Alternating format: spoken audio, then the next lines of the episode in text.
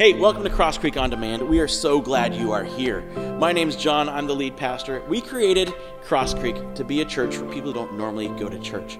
And so we've designed our Sunday environment, including our online environment, to be a safe place where people can discover God's love for them. We would love to connect with you when you are ready. Go ahead and scroll down and you can click ask a question, ask for prayer. Maybe you could find out how you could get here on a Sunday evening to join us live. But we would love just to be a part of your journey in discovering God's love. When you're ready, we would love to see you in person. Until then, why don't you go ahead and click subscribe so you can be updated on Cross Creek's most recent messages. Thanks for joining us. Well, good evening. Good to see you guys. My name's John. I'm the lead pastor here, and we are just so glad that you are here, especially if you're new here. We are just really glad to get to know you, to meet you, and maybe you came in a little bit after we had our announcement video. So if you're new, I just want you to know we have a gift for you. We call it a party favor, if you will.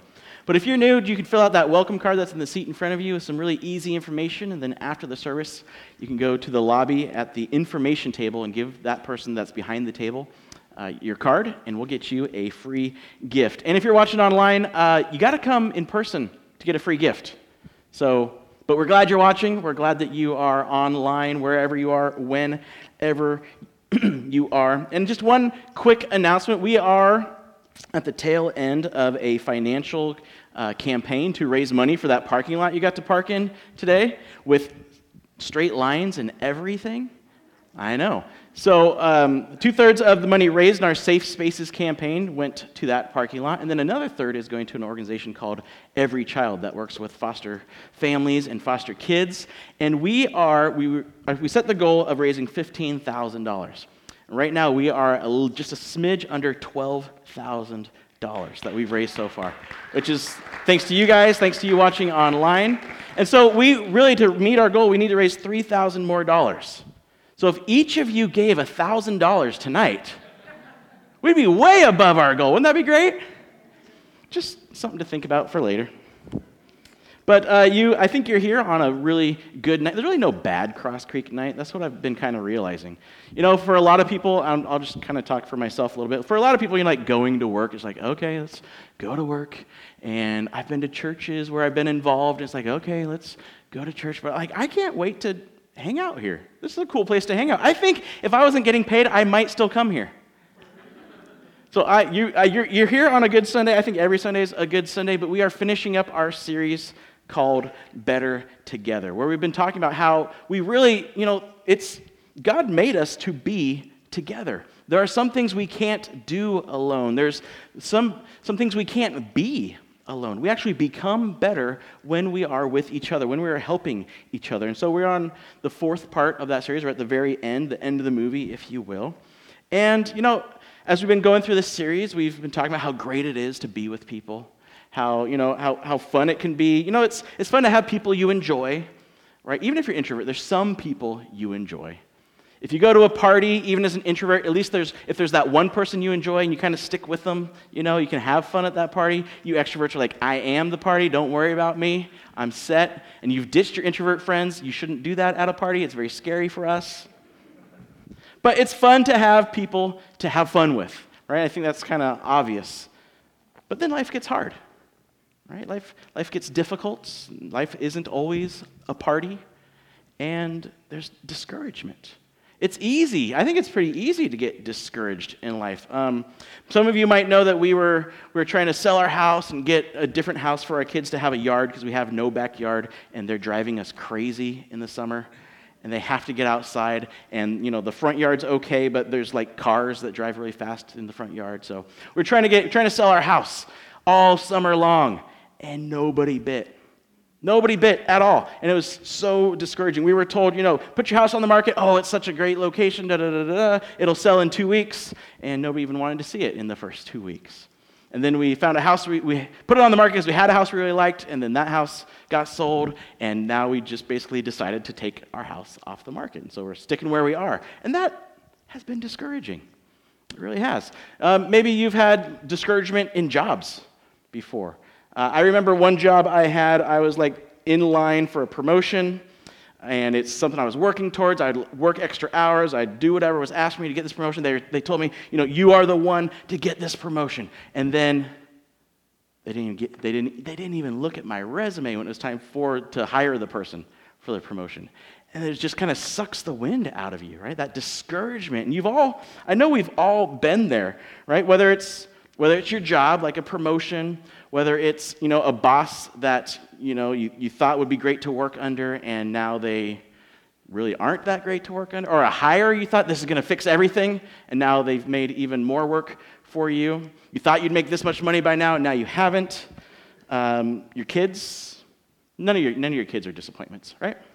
They never discourage you because they're always just do exactly what you ask them to do. They always obey in public. They always get good grades, and the teachers always say, man, I just wish I had 20 of them. We can be discouraged with our kids or relationships, right? I think there's seasons in marriage that can be discouraging. Or maybe you get discouraged in life because you've been trying to have all three of those things, a job or kids or a spouse or a relationship, and that's just not happening, and it's discouraging. Life can be discouragement, and they're discouraging. And when you're discouraged, it's just like, why? Almost that feeling like, why get out of bed in the morning? Like, things just keep happening. In fact, discouragement sucks the life out of life, doesn't it? When you're feeling super discouraged, like things just aren't going your way, it feels like there's no life to life. There's no excitement. There's just getting up and doing the routine and going through it. It's like this cycle of things going wrong, right? It's like maybe something starts going well, and then, well, sure as you know it, something else breaks, something else goes wrong, right? You just started getting traction, and then it all falls apart. And everyone has been there. Which really, I mean, it's not a new problem. It's not like a modern-day problem. It's an ancient problem. The wisest king in the world, as some people call him, Solomon, faced discouragement. And he talked about that. He said, two are better than one because they have a good return for their labor.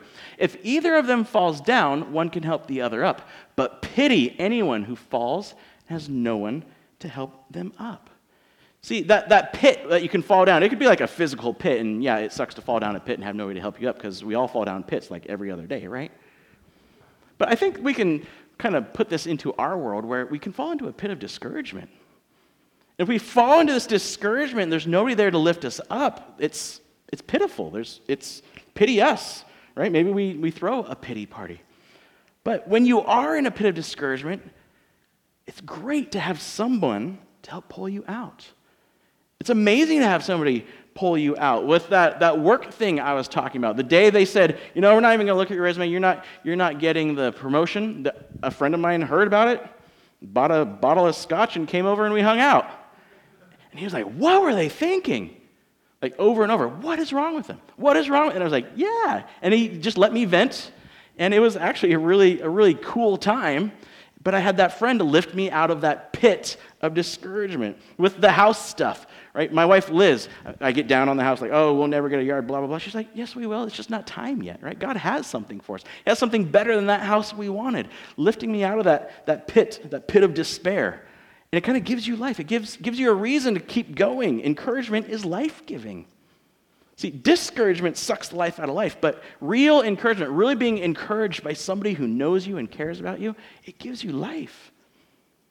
It brings hope, optimism, right? It gives you the will to fight for something better. That's why every time I'm watching a movie with my boys, and I'll do this with my daughter too, but she's not old enough yet.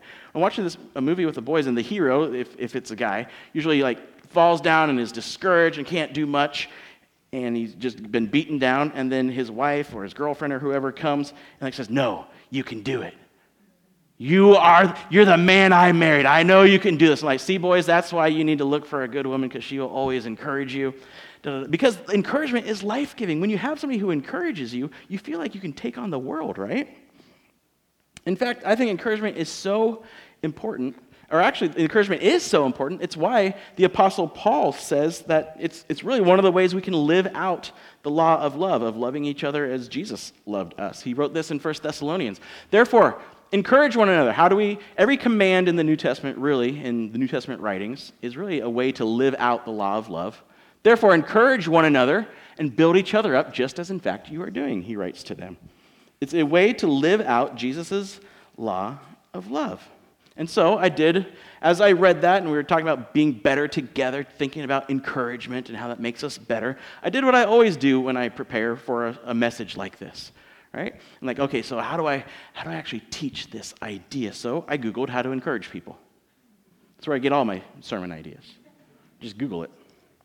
And so I Googled how to encourage people, how to encourage someone, and I found some really nice ideas. Here's 6 ideas with some really creepy pictures. This is from WikiHow, how to encourage people.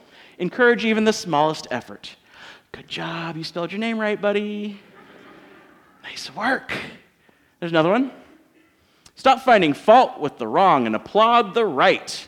If you can see the picture, the guy's like, hey, you burned the toast. Oh, hey, it's okay. You've got the butter, though. Moving on. Look for outwardly demonstrable ways to encourage a person. Good job, champ. Here's a sticker. You did so good. Let's take a picture together.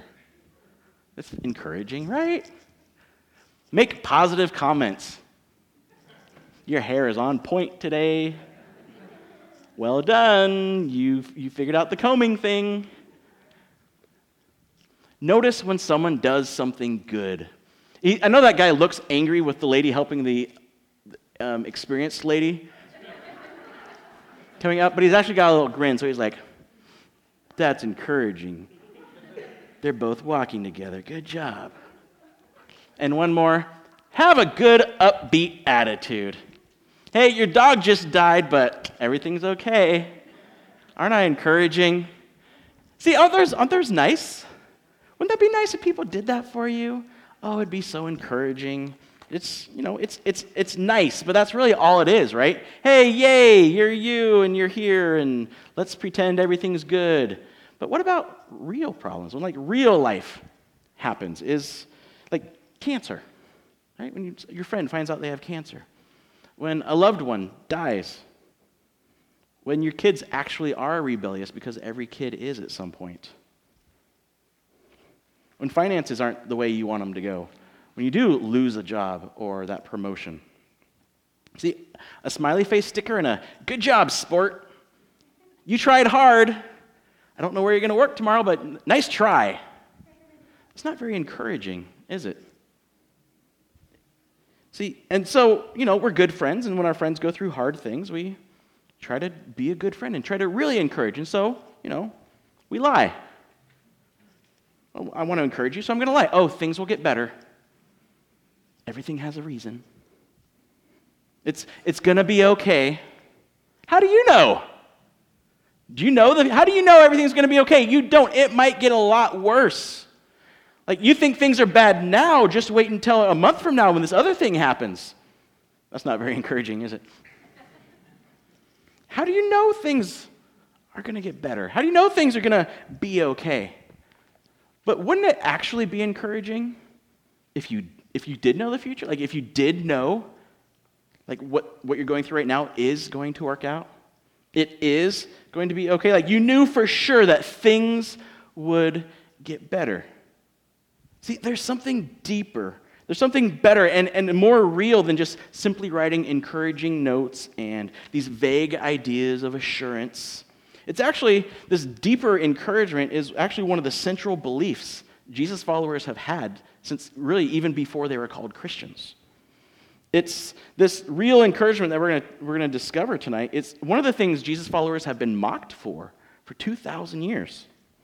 It might be one of the reasons you left, one of the reasons you're Christians they're nice and all, but they're weird. And Christianity's got these kind of dumb ideas.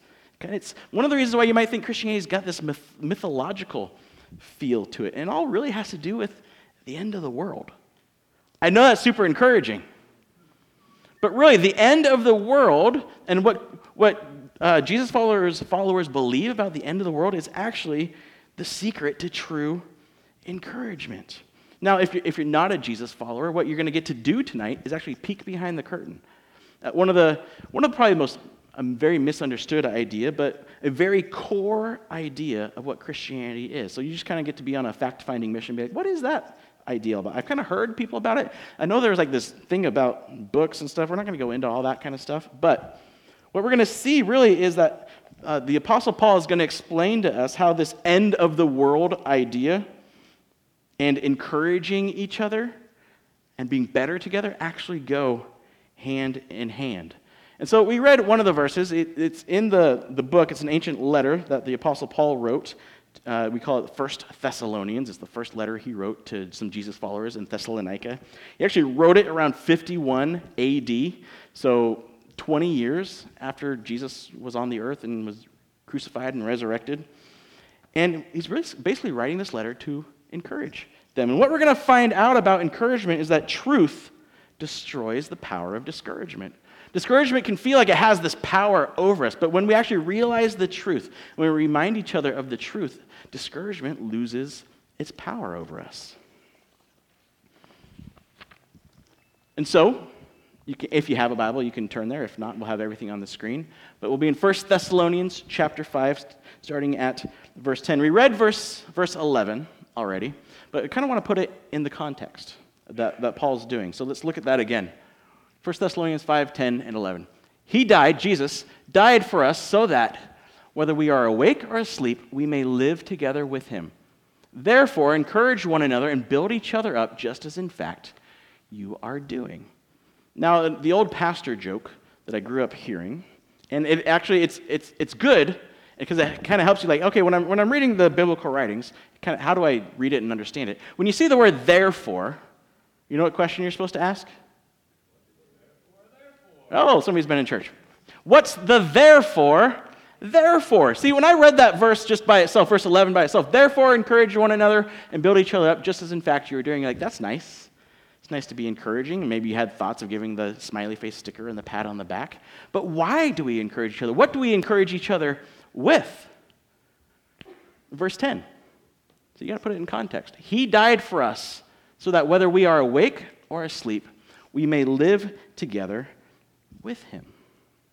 He died for us. Basically, the whole story of Jesus, the whole point of Jesus, the main root of Christianity, that God loves us, that God is for us, that he loves us so much he wants to have a relationship with us for eternity, a relationship and a life that could start now and last forever.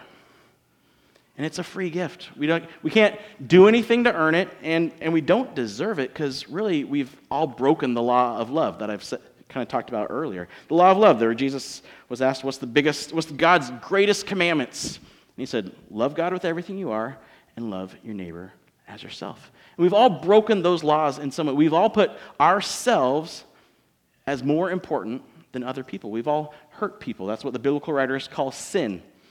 And when you hear sin, don't think like, oh, you know, the rules and all that type of thing. Here's my definition of sin I came up with in the shower the other day. Sin is this. Sin is saying, what I want is more important than you.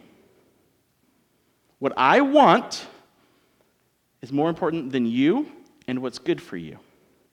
I put myself and not even my needs, but just what I would prefer, what I want over you. My wants are more important than you. That's sin. We've all done that. We've all broken the law of love. We've all put our wants over other people.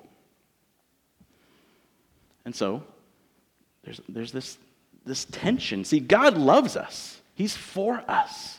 He wants an eternal relationship with us. We're his kids. We're all his kids, right? He's created all of us, but we keep hurting each other. We've all hurt somebody. There's been some serious hurts. And if God's a good dad, he's going to do something about people hurting his kids, isn't he? He's going to punish. He's got to do something. And so he's got this dilemma. He loves us, wants to be with us, but he's got to do something about the sin. And really the only way to destroy sin is to destroy sinners, because then the sin stops, right? So what does he do? He doesn't want to destroy us, but he wants to destroy sin. So he puts that consequence on himself. He comes as Jesus, 100% God, 100% human. He took the punishment of our sin, of us hurting each other, and he paid that penalty, took the punishment on the cross. That's the whole point of the cross, of him taking that punishment for us, where our sin can be removed because it's been, the word is atoned for or paid for, right? The fine has already been paid by that death. And so that the sin can be destroyed, yet we can live. That's the whole point of Jesus coming. And so how do we get that sin removed? By, giving a lot of money to a parking lot campaign? No. It's a good idea to do that. By reading a bunch of Bible verses and memorizing them? No. Oh, I know, by, posting I love Jesus on Facebook every other day. No. Just simply by trusting that penalty has been paid by the cross, that it actually worked, that your sin can be removed, by trusting that Jesus did what he said he would do, make a way for us to be right with God. See, Jesus died for us. Jesus died for you. He is for you. When everything seems against you, remember, Jesus died for you. Jesus died for you. Jesus, God in a body, chose to come down and die for you. Jesus died. He actually died a death on a terrible cross to pay your penalty. Jesus died for you. He is so for you that he did die for you. When things are not going well, when life seems like it won't get better, Jesus died for you. And Paul's saying here, Jesus died for you so that you can live with him. And what he's doing, he's reminding these Jesus followers of a promise Jesus made before his crucifixion and resurrection. This is what Jesus said. Do not let your... He's talking to his 12 disciples because he's about to leave. He said, do not let your hearts be troubled. You're about to see some crazy stuff. You believe in God, believe also in me. My Father's house has many rooms. If that were not so, would I have told you that I am going there to prepare a place for you? And if I go and prepare a place for you, I will come back and take you to be with me, that you may also be where I am. Now, doesn't that, if you've been in church for a while, try to take those glasses off for a second. Put on the before you followed Jesus cap. If you're not a Jesus follower, you're checking things out, it's okay to admit, that's weird. Jesus said, if I go, I'm going to die, I'm going to rise again, everything, but it's going to be okay, right? I'm going to heaven. And I'm making a new heaven and a new earth for you, and I'm going to come back, and I'm going to take you with me. Right? And how that all works out, we're not going to get into that right now because nobody truly knows the whole answer to that. But he said, I am coming back for you. There's going to be an end of the world, and I'm going to come back and make everything right. Now, why do I believe that? Well, because Jesus said it. If some dude just came up to me and said, hey, I'm going to die and I'm going to take you to heaven someday, you're nuts. Why do I believe? Because a few sentences before that, Jesus said, hey guys, I'm going to be crucified, but don't worry, in 3 days I'm going to rise again. He had just predicted his own death and resurrection. So anything he says in that conversation, I'm probably going to believe because he pulled off the whole resurrection thing. So if he promises he's coming back, he's coming back. So Paul says, hey, Jesus followers, when things get impossibly hard and discouraging, when you are just in that pit of discouragement, remind each other that Jesus died for you and he is coming back for you. He will set everything right. Every hurt will be undone. There's a happy ending. Everything actually will be okay. Now, a common, so what about... these yeah, but questions. One of the common ones when thinking about that, Jesus coming back for us and encouraging us, but what if the pit I'm in is like my own fault? I got myself into this, right? I purposely made choices that hurt people. Now I'm facing the consequences. I mean, how can he be for me with what I've done? It's my own doing. I should pay my own penalty. Well, check out verse 10 one more time, because this kind of slapped me in the face as I was going through it this week. He died for us so that, whether we are awake or asleep, we may live together with him. If you're a Bible reader, often awake or asleep is how biblical writers describe dead or alive, right? You're awake, you're alive. But you're just asleep, you're dead. That is not the context Paul is using here. See, the context that Paul is using here, he has just been encouraging. Go back and read it. Go back and read 1 Thessalonians 5. You can read it for at breakfast time with your family. Your kids will love it. So Paul's been encouraging the Jesus followers to be alert and ready for when Jesus comes back. He said, hey, be awake, be alert, be like, a good soldier who's on duty and getting to work and helping people, because we don't know when Jesus is coming out. We don't have so much time. Be awake. Don't be asleep. Don't ignore it. Don't just live for yourself and be like, oh, Jesus come back someday. I don't care. Right? Be asleep. That's the context he's saying. So when he says be awake, be active, don't be asleep, don't be not caring, don't be disobeying. See, he's making it clear that it's not dead and alive, it's being a faithful Jesus follower and not being a faithful Jesus follower. Whether you are awake and ready, or kind of you've slipped, you've fallen, and you're asleep, we may live together with him. He makes it clear, if you have chosen to follow Jesus, if you are a Jesus follower, even if you screw up, even if you turn your back, even if you fall asleep, you will still live with him. You will still be with him. He is still coming back for you. Basically, you can't ruin it. It is that secure. That's why Paul, in his letter to the Romans, wrote this: who shall separate us from the love of Christ? Are you a who, by the way? You're a who, aren't you? Ask Dr. Seuss, you're a who. Who shall separate us from the love of Christ? Rhetorical question. Shall trouble or hardship or persecution or famine or nakedness or danger or sword? He goes on later. For I am convinced that neither death nor life, neither angels nor demons, neither the present nor the future nor any powers, neither height nor depth, he's kind of covering everything as you can see, nor anything else in all creation. Were you created? Are you part of, the world, life? Yes, you are. Nor anything else in all creation will be able to separate us from the love of God that is in Christ Jesus our Lord. You can't screw it up. You can't ruin it. Jesus died for you. Your mess-ups, your slip-ups, your sin is not stronger than his death. That's the whole point of the death. Jesus died for you, he is coming back for you, and you can't ruin it. That's pretty encouraging. Yeah, but John, isn't that kind of like sticking your head in the sand? Oh, I have cancer. Yeah, but Jesus died for me, yay. Isn't that kind of just ignoring reality, right? Nope, everything's okay, Jesus died for me, this doesn't hurt. It hurts. Ignoring the reality of right now? How does that help anything? It doesn't help anything. That's why real encouragement admits reality. Real encouragement, to really be encouraged, you have to admit reality. You have to admit this hurts. I am feeling discouraged.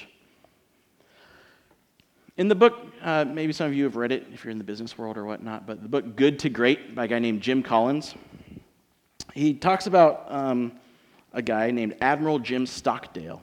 If you were around a little bit in the 90s, Jim Stockdale ran for vice president with Ross Perot, if you remember that fun adventure. I don't. I just remember my parents living through it. I didn't really care, but I had to watch the news anyway. So, Jim Stockdale, he was a Vietnam POW for 8 years in the infamous Hanoi Hilton. It's one of the worst POW camps in Vietnam. For 8 years, he was tortured over 20 times. And he survived. He lived through it. He ran for vice president. He survived while others didn't. While people who had been there a lot less time than him didn't survive. But he did. And so he was asked, in the middle of all of that, where you didn't know whether you were going to live or die, you didn't know where you were, you didn't know when your next beating was coming, how did you hang on? And in this book, Jim Collins quotes him as saying, Admiral Stockdale said, I never lost faith in the end of the story. I never lost faith in the end of the story, that one day he would get out. He firmly held on to the belief that one day he would get out. He said, I don't know when. I don't know when it's going to happen. It might be years. I am in this prison and it is terrible, but one day I will get out. And that's how he held on. And so he was asked again, why you? Why not others? Who, the type of people that didn't make it out, what were they like? And he said, the optimists. I was like, wait, well, didn't you just say, you didn't give up faith? Why are the optimists the ones that died while you stayed alive? And he said, well, the optimists would always say, hey, this might be hard, but we're going to be out by Christmas. And then Christmas would come and pass. And they say, oh, well, we'll be out by Easter.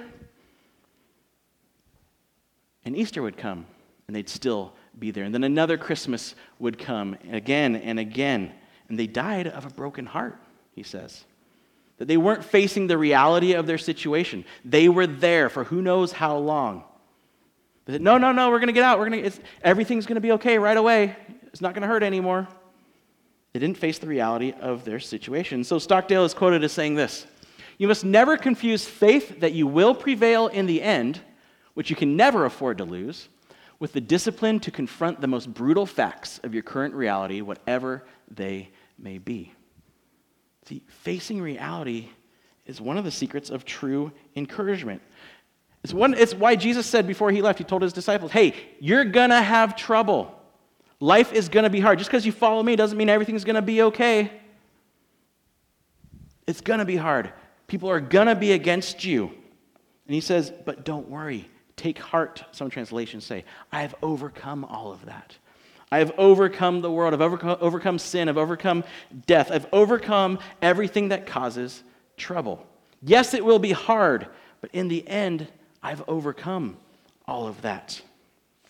And so when we put this all together, where do we find true encouragement? In real life, not just, hey, good job. What's real encouragement? Well, here's the encouraging facts that we can remember. Encouraging facts. Life is hard. That is true. We have to admit the truth. What you are going through hurts. That is being a human. We have hurts. It's okay to admit that it hurts. Hard. Life is hard. But Jesus died for you. Life is hard. But Jesus died for you. And he is coming back for you. There will be a happy ending when you follow Jesus. Jesus died for you. If you trust that, he is coming back for you. And you can't ruin it. That kid who grew up in church and, committed their life to Jesus and said, I want to be a Jesus follower, and they went off to college and they fell away. Parents, they can't ruin it. You can't ruin it. Jesus died. Life is hard. Jesus died for you. He's coming back for you, and you can't ruin it. And so what does that actually look like when we're together, when we're being better together? How do we encourage each other with this type of thing? How to encourage. John's 2 steps to how to encourage. Well, if you're going to encourage each other, you need to be together. To be better together, you have to be together. Be together. You can't encourage anyone by looking at the back of their head. Right? You right now, you're really not in a good place to encourage people around you. It would be rude. I would be offended if you kept encouraging people around you. Don't worry, he's almost done. You'll get through this. Right? You have to know and be known in order to encourage, in order to be encouraged. You have to have a time that you are available for people to say, hey, life is hard right now. You have to be available to offer encouragement. So be together. Just be there. There's times where you just need to be there. You need to shut up and just be there. Not trying to fix everything. Not trying to give platitudes. Here's your sticker. Just be there. Be present, sometimes quietly. And a good way to be there is connect groups. If you're part of Cross Creek, even if you're not part of Cross Creek, you're like, you know what, I don't really have a group of people where I can just be there and be an encouragement and be encouraged. That's why we created what we call connect groups. It's small groups that we have here that meet in different homes. Some meet here on Wednesday night, and there's still space in these groups. You can sign up on a card that says connect or online where it says connect. A place to be known, a place to know people where you can encourage and where you can be encouraged, where you can be together. That's why we designed that environment. And so that's step one, be together. How to encourage? Well, first you have to be together. Second part, remember the facts.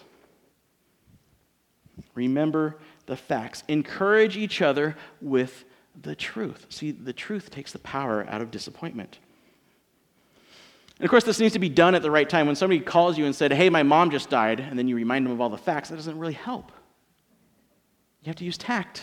You have to be wise. But in some way, you can use this framework to encourage someone in the right way. Right? The facts. Life is hard. This sucks. I know you're hurting. Maybe I haven't gone through it myself, but I know you're hurting, and I want you to know I am here with you. Life is hard. That's a fact. Life is hard, but Jesus died for you. You are not alone. It may seem like you're alone, but God is so for you that he died for you. You are not alone in this. He loves you, and he's coming back for you. This isn't the end. There actually is a happy ending for those who follow Jesus. It will be better. And you can't ruin it. He will not and has not given up on you. None of this pain, none of this hurt means he is not for you. It means he's given up. He hasn't. You can't ruin it. My neighbor, He just moved in. The week he moved in, we put up our for sale sign. And so I had to explain to him it wasn't because he moved in. It wasn't the week. It was a few months later. But still, the second time I talked to him, I said, hey, we're not moving because of you. Right? And then they were gone for a while, and I heard from some neighbors that something had happened in their family. And I didn't. Somebody had died. Like somebody who was living in the house, he had kind of had extended family in the house, had died. And so the next time I see him, I'm like, hey, how are you doing? Good to see you. He's like, oh, I'm good. I'm like, but I heard something happened. What happened? He's like, oh man, my wife died. Like we were on family vacation. She got a headache and then she went into a coma and she died. And I'm like, oh my gosh. I mean, we're just, talking. You don't usually get that deep with your neighbors. And I didn't, he's an older guy. And so I didn't know him, but I just hugged him, and he started crying. I just hugged him. I was just like, and I'm not trying to make myself the hero of the story, but just how this works is, I was just there, and I hugged him, and I found out that he's Catholic, and so he believes in God. He knows that Jesus loves him, and so he came over. He has the garden. He brought us vegetables and stuff, and he said, "Yeah, life's been really hard. Our son's disabled, and now this." And he starts breaking down, and like, "Hey, he loves you. He loves you." He's like, "Yeah, you're right. He does, and we're gonna be okay, but." It's hard. I'm like, I know it's hard. He's like, yeah, but he loves us. We're not alone. He loves us. See, it's just these simple truths that we can encourage people with.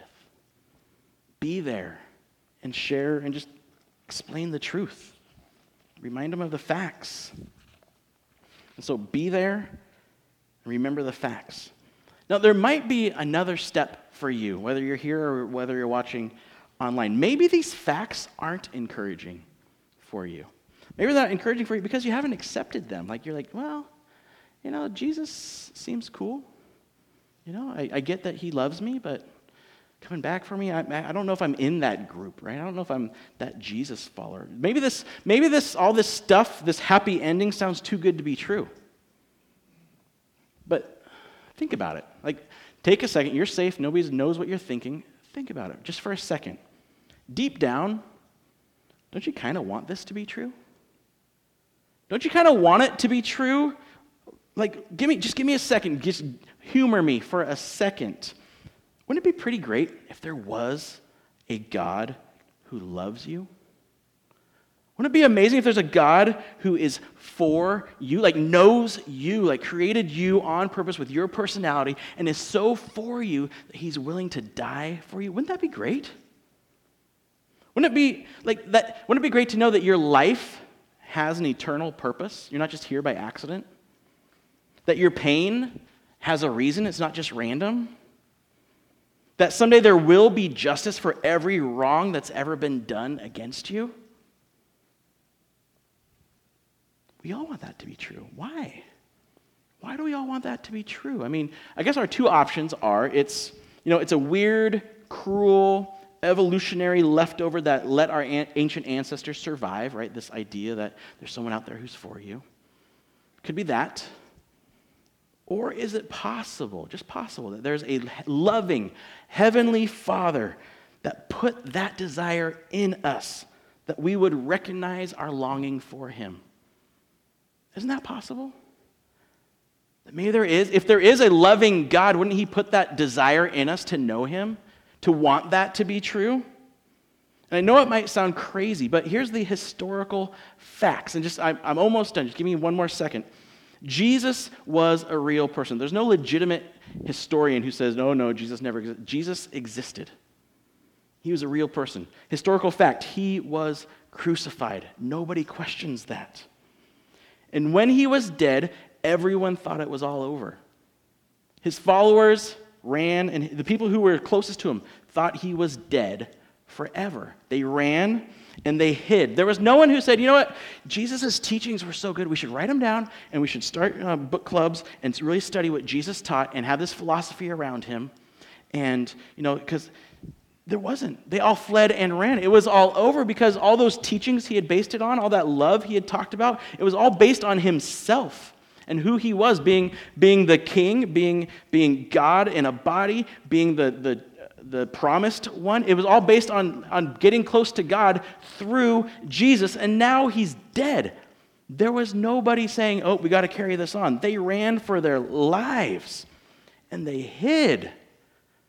And then something happened. Something happened out of nowhere. A week later, His followers stopped hiding. These fishermen and uneducated people and tax collectors, they stopped hiding and they walked into the streets saying that Jesus was alive. And they all had the same story. Jesus was dead, now He's alive. They stood before the same officials who had executed Jesus, who had the power to execute them, and they said, you executed Jesus, but it didn't work long enough. It actually didn't take. They weren't afraid to die. They weren't afraid of anything. See, when you're not afraid to die, you're not really afraid of much, are you? And when they started talking and gathering followers, they didn't teach rules. They didn't teach rituals. They didn't teach a religion. They said they saw Jesus dead. Then they saw Him alive, and they had breakfast with Him. And everyone can have eternal life through Him. We saw Him die. We were there. We saw Him alive. We touched Him. In fact, 500 of us, they said, saw Him and were with Him. And you can have eternal life through Him. And then what seemed impossible actually happened. This belief grew and grew. This movement grew. And this small band of 11 dudes stuck together and told this story, and the temple of Jerusalem that seemed like it would stand for thousands of years crumbled. Jewish religion was scattered, and they had to rebrand it a little bit. The Roman Empire, the Romans who had control over life and death for most of the known world, the Roman Empire crumbled. But today, 2,000 years later, there are still thousands and thousands and thousands of people who said, my life has been changed because Jesus is alive. Their lives have been changed. Maybe, and I hope this isn't offensive, but maybe you want it to be true because it is true. Maybe it's time to have the hope that has changed the world and countless lives for 2,000 years. So honestly, I think it would be cruel of me not to give you a chance to make that choice. Say, yes, I want to follow Jesus. If there's never been a point in your life where you said, I want to follow Jesus. This makes sense. I want to know Him. I believe that God is for me. Jesus, thank you for dying for me. I trust you to forgive me of my sin, not doing a whole bunch of good stuff to make up for it, because once you sin, you sin. It's there. No matter what you do, you can't take it away. Only Jesus' death takes that away. And trusting in that, I trust in you to forgive my sin, to give me a perfect and eternal relationship with you. There's never been a point in your life that you've said that and you've made that choice. I want to give you a chance to make that choice today. And so we're not going to do anything weird. I just want to, this is like the safest way I could think of doing it for us, is if we just all closed our eyes and bowed our heads, not looking around. And there's no magic to this, but if that's a choice you're ready to make today, and if not, that's okay. If that's a choice you're ready to make, and maybe you're online, you can email us. I'm not going to make you do anything weird. Just look at me. Make eye contact with me. There's never been a point in your life where you said, I want to follow Jesus. Today, I want to make that choice. Look me in the eye so I know that is you. We can make eye contact, and I can pray for you. Yes? Now, maybe you're online and you're watching, and we can't make eye contact. That's okay. Let me pray for you, and you can pray with me if you want. Jesus, thank you for dying for me. Thank you for making it possible for me to have an eternal relationship with you. Forgive me of my sin.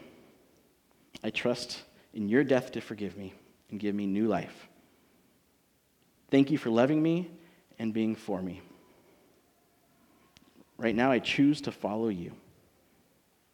Amen. If you prayed that prayer, whether you looked at me or not, we would love to know it. There's a card, the Connect card, and you say, I chose to follow Jesus, and we can get you some more information about what that means, what that looks like. If you're online, you can email us, and we can do the same thing, get you some information that might kind of help explain what you kind of just chose to do. But I want to ask us a few questions as we close. What would you try to do if you knew everything would be okay? What would you be willing to try to do if you knew everything would be okay? What if you knew in the end it would all work out? What would you be willing to do? What would you be afraid of if even death didn't scare you? See, the truth of Jesus has been encouraging Jesus followers for centuries. We actually have historical proof. A guy named Lucian wrote this in 170 AD, talking about Christians. He says, the poor wretches, making fun of them, the poor wretches have convinced themselves, first and foremost, that they are going to be immortal and live for all time. In consequence, they despise death and even willingly give themselves into custody. See, even in the early days, this was their belief, that through Jesus you would live forever, that everything would be okay, you would have an eternal relationship with your heavenly Father. And people mocked them for it, and that's okay. So Jesus followers, encourage each other with the truth. Life is hard. Jesus died for you. He is coming back for you, and you can't ruin it. See, this simple encouragement changed the world once, and it can do it again. And maybe more importantly to you, it will change your family. It'll change your work. It'll change your school. It'll change your life. And so let's be better together. Let's be devoted to each other. Let's bear one another's burdens. Let's forgive each other preemptively. And let's encourage each other with the truth. And we'll show the world that Jesus is alive, that he offers real life, and that he is still changing lives. Because when we are better together, the world has hope. When we are better together, the world has hope that there is more, that life can be different, that God is for them. Let's pray. Heavenly Father, thank you. Thank you that you are for us. Thank you that there is a happy ending, that yes, life is hard, but you are in it with us, that you died for us, so that there is a way to be with you, that there is a way to have that happy ending, and we can't do anything to ruin it. Thank you for loving us that much. Show us your love. Show us who you are. Show us how to love each other this week. In Jesus' name, amen. Hey, I hope you guys have a great week. I hope you have an encouraging week. Speaking of encouraging, I want to encourage you as we are starting a new series next week. A new series is a great time to invite friends to Cross Creek. In fact, Cross Creek is designed that any series is a great series to invite friends to. So feel free to invite people next week. But we will see you. I hope you have a great one.